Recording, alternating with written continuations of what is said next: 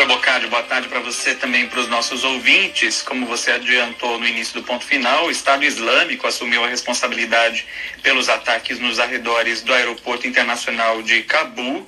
Mais cedo, o Pentágono informou que dois homens-bomba do grupo provocaram as explosões que, segundo um oficial de saúde local, deixaram ao menos 60 pessoas mortas e 140 feridas, de acordo com a agência France Press. Entre os mortos estão 12 militares dos Estados Unidos, sendo que outros 15 ficaram feridos.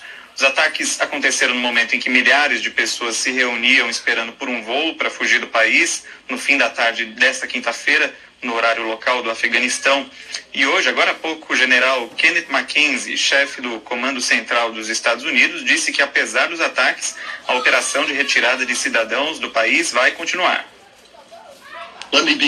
Deixe-me ser claro: enquanto estamos tristes pela perda de vidas, tanto nossas quanto afegãs, continuamos a executar a missão.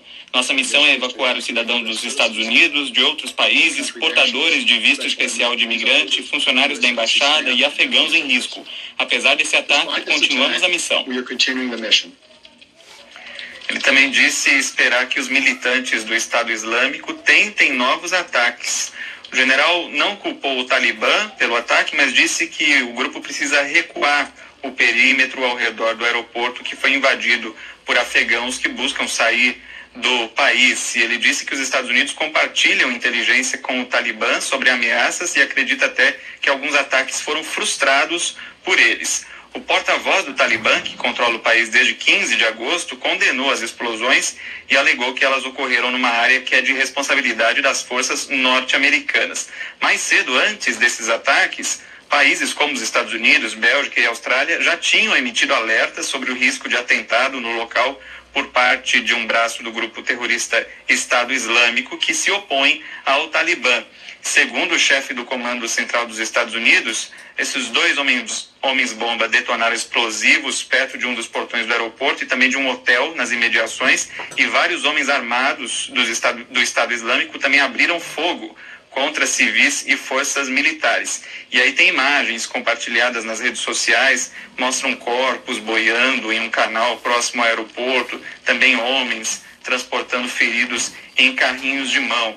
E agora há pouco, já madrugada de sexta-feira, repórteres da agência France Press relataram uma nova explosão em Cabu, mas sobre isso a gente ainda não tem mais detalhes. Vamos atualizar ao longo da programação Bocardi e Carol.